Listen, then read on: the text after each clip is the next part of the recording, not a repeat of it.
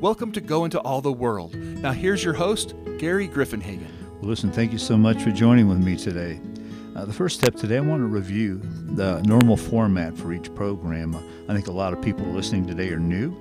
And basically, there's three components. Number one is a teaching on the Christian life or how to walk the walk. Number two is doctrine. So as we go into all the world, we have something to say, and we are able to both explain and defend the faith.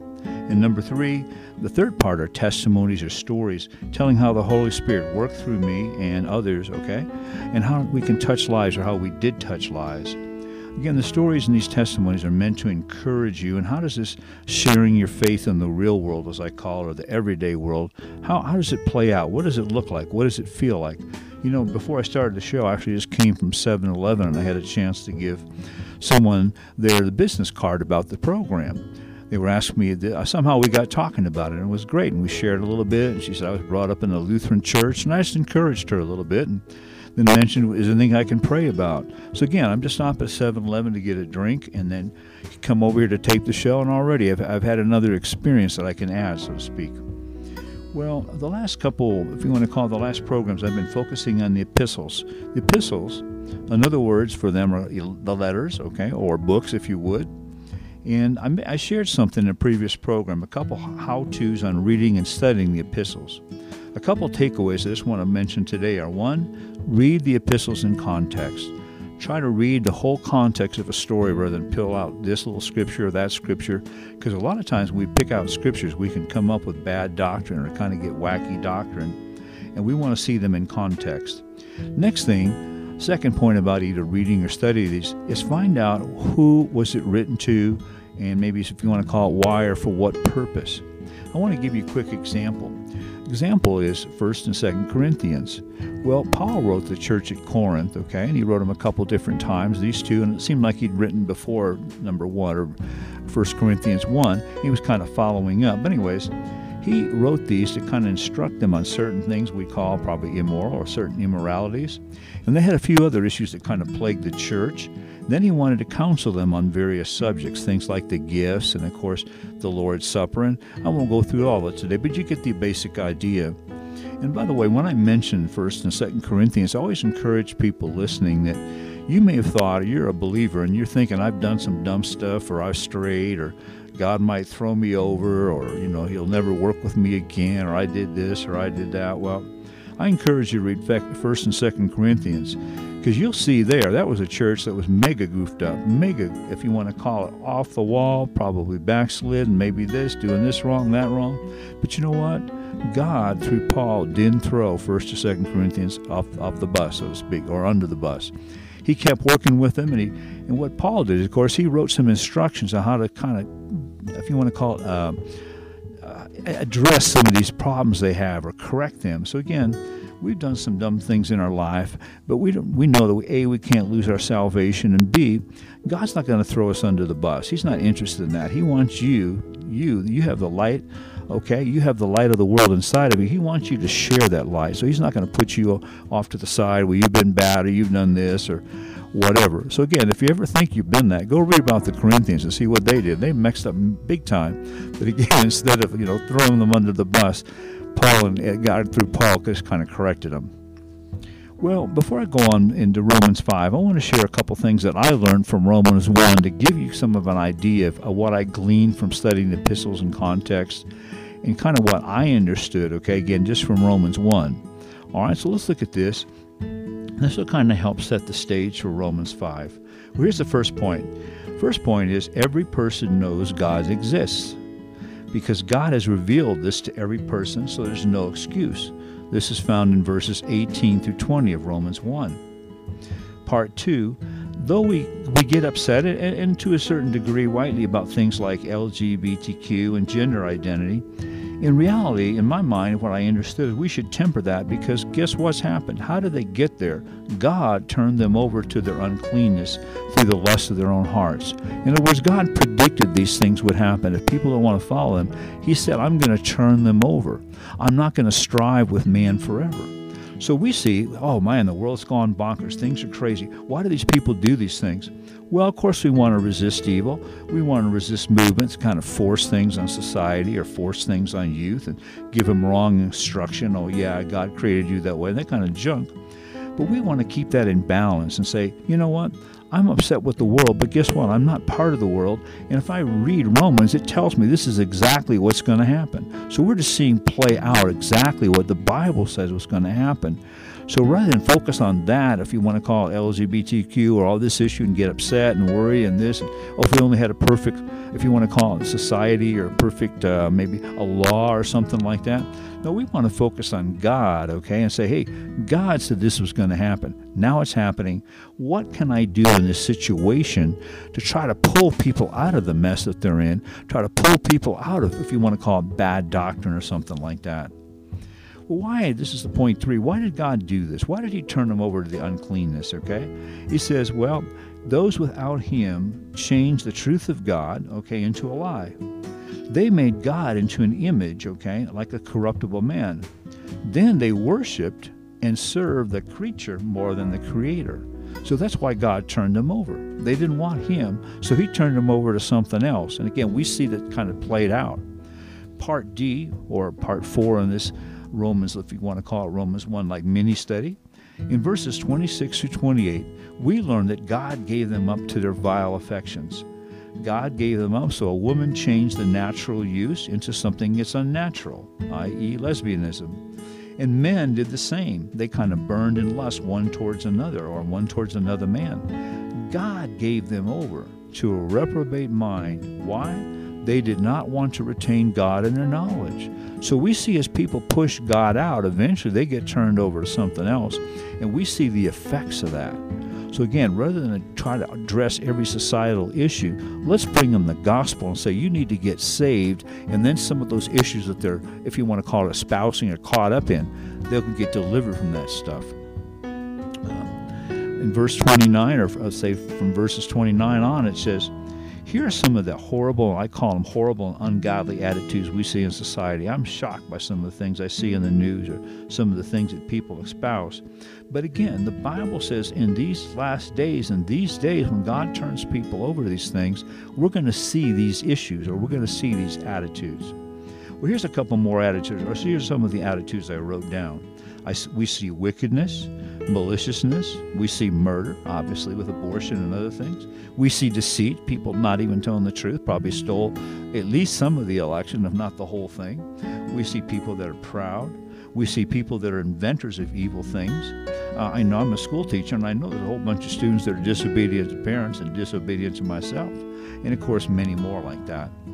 So, again, as we see these things happen, I don't know about you, but I know some believers and myself sometimes, we see these and think, oh man, I, I just wish we'd go back to the good old days. I, I just kind of want to throw up, or I hope, you know, Biden or somebody falls off a train or something like that, you know, kind of stuff like that.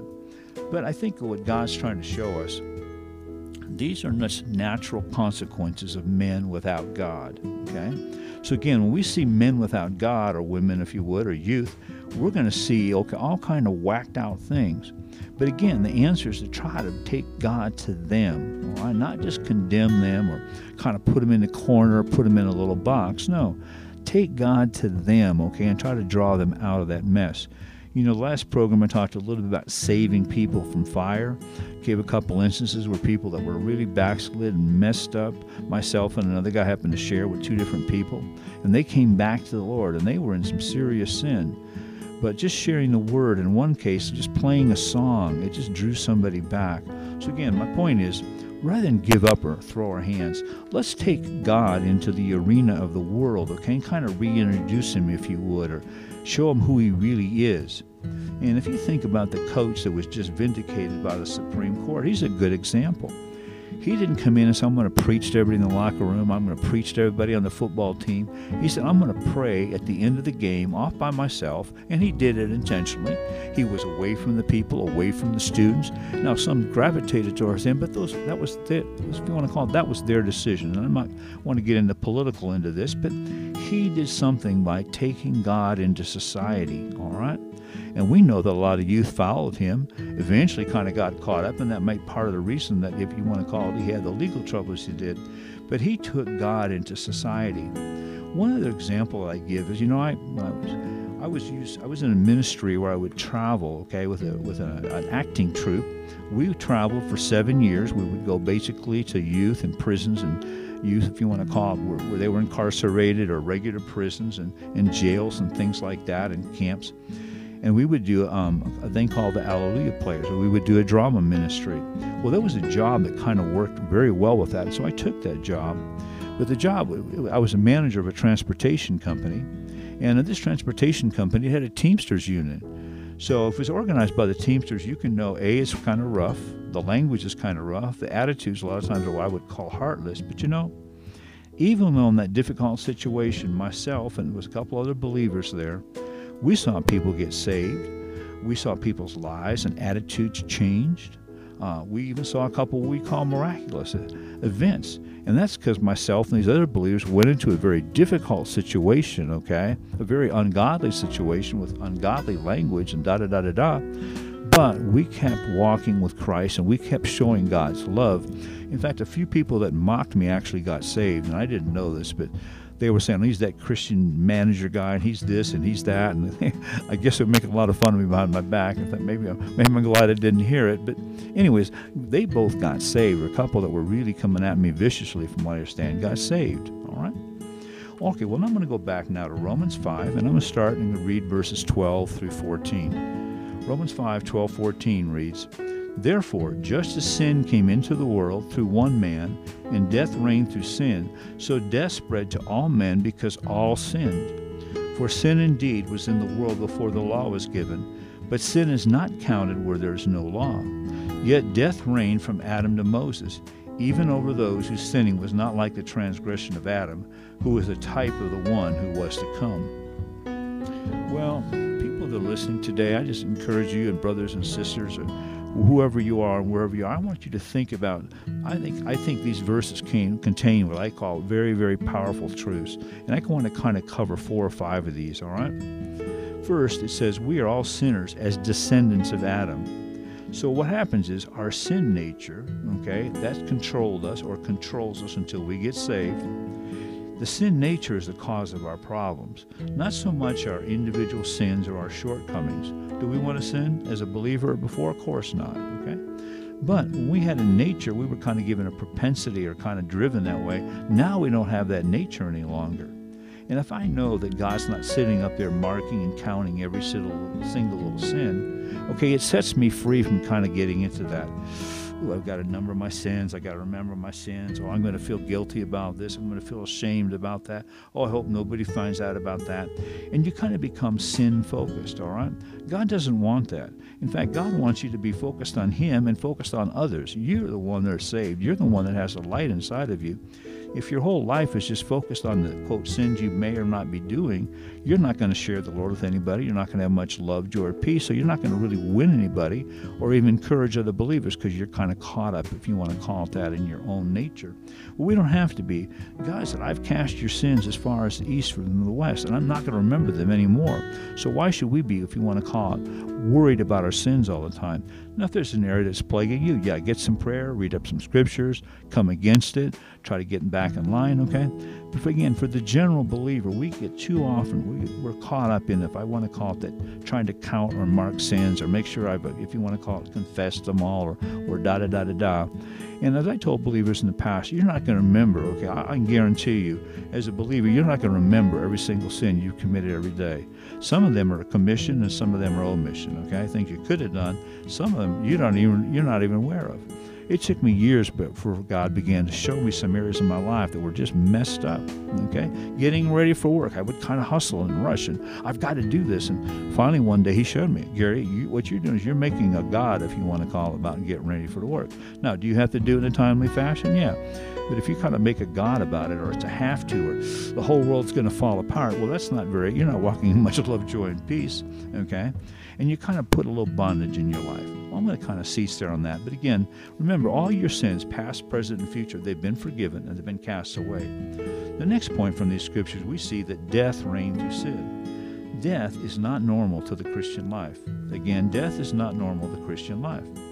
Adam and Eve were not created to die. They were going to have fellowship with God forever. Okay? Well, what happened? Of course, well, we know that sin entered, and of course, after sin, then we saw death.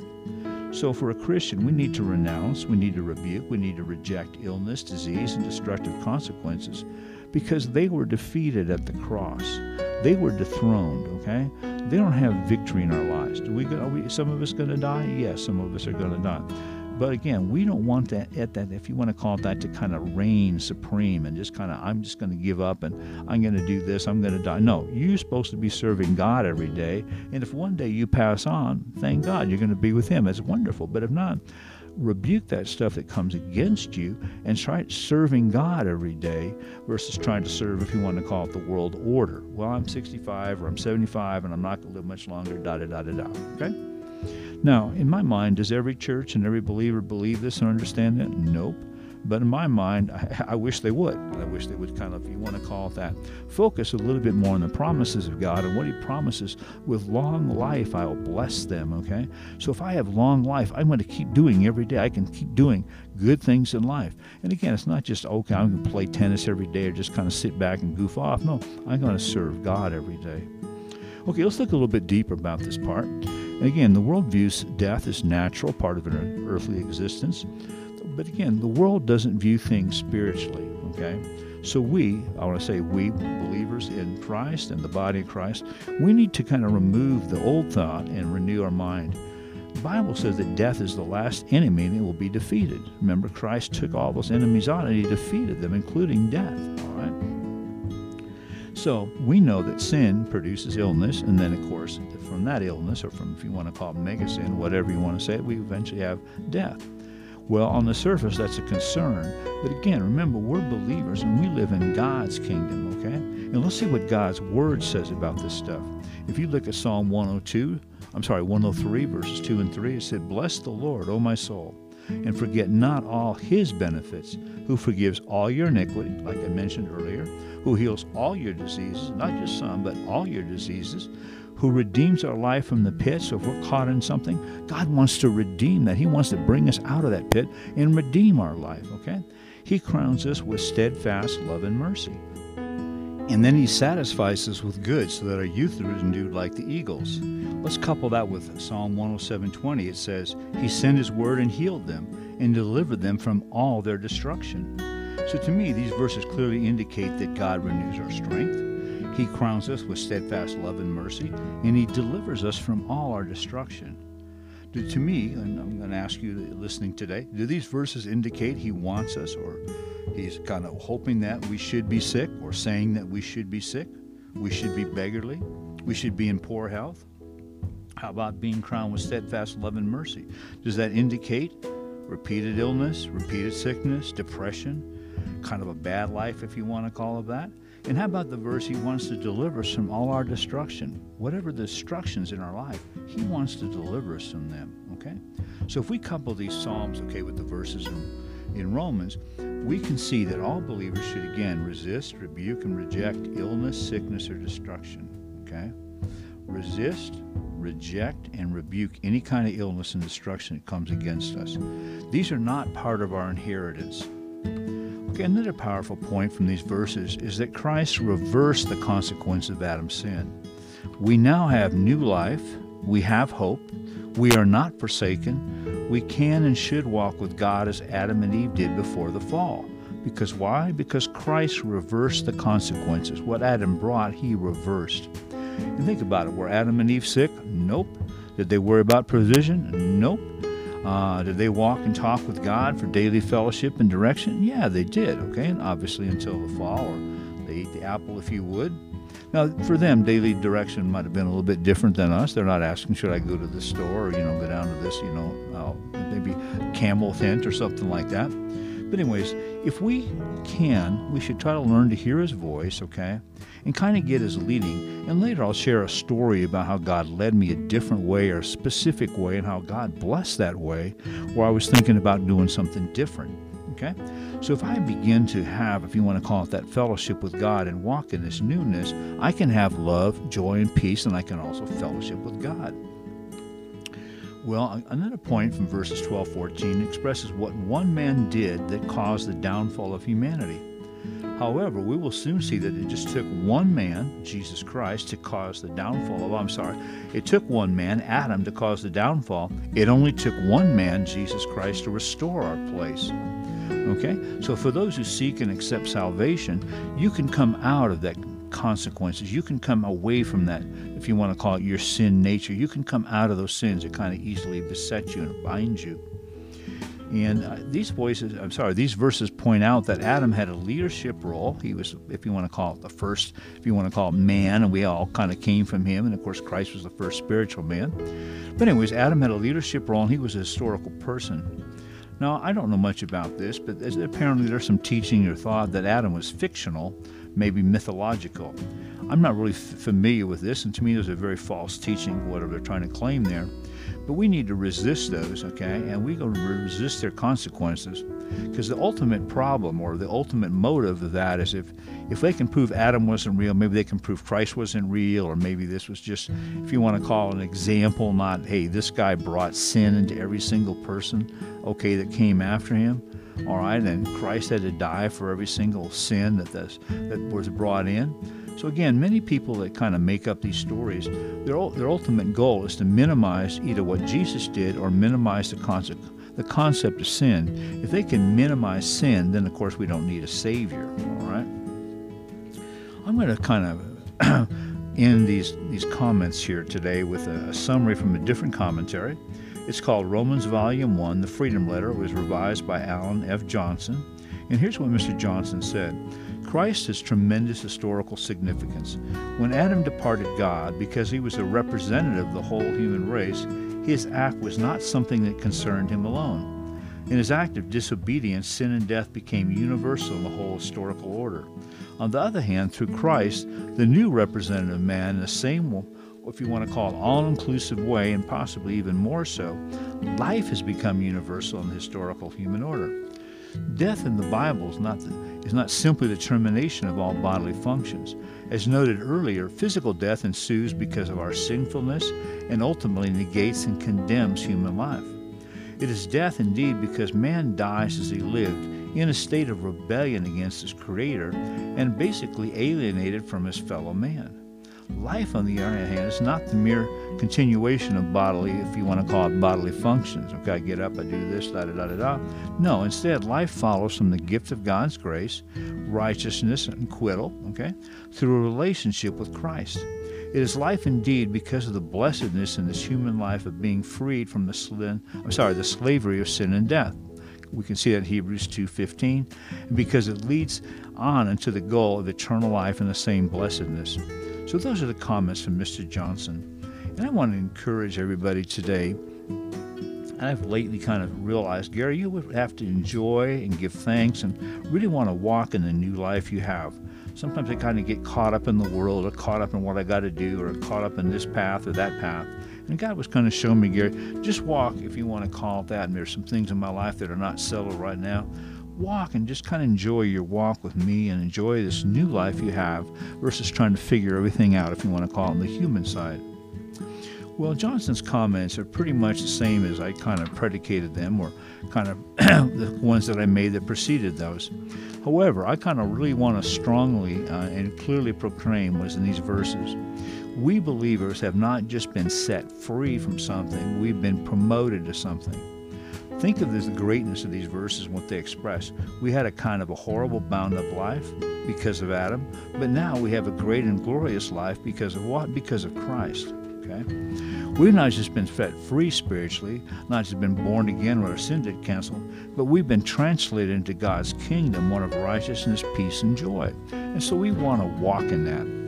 Well, listen, I'm going to run out of time here pretty quick today, so I'm going to have to share the stories next week. But I just want you to think about some of these truths that we mentioned today. I really believe they're very powerful. If you need to go back and listen to the message again and kind of start reading some of these scriptures, maybe some of the ones from Romans 1, but then get to Romans 5 12 through 14, okay? And encourage yourself to walk in the love, the joy, and the peace so you can share your faith with others and they're going to see that radiance in your life, anyways. Well, God bless you today and thank you so much for listening. Again, I'll get to the stories and testimonies next week. We'll try to join join me next week as we go into all the world. Hey, before I go, I want to mention the podcast. You know, you can hear it on Anchor, okay, Spotify. Uh, you can hear it on iTunes. And again, it's called Going to All the World. Maybe hear this message again, or maybe hear some of the earlier messages that I've given. Well, again, one more time, God bless you, and hope to see you next week as we go into all the world.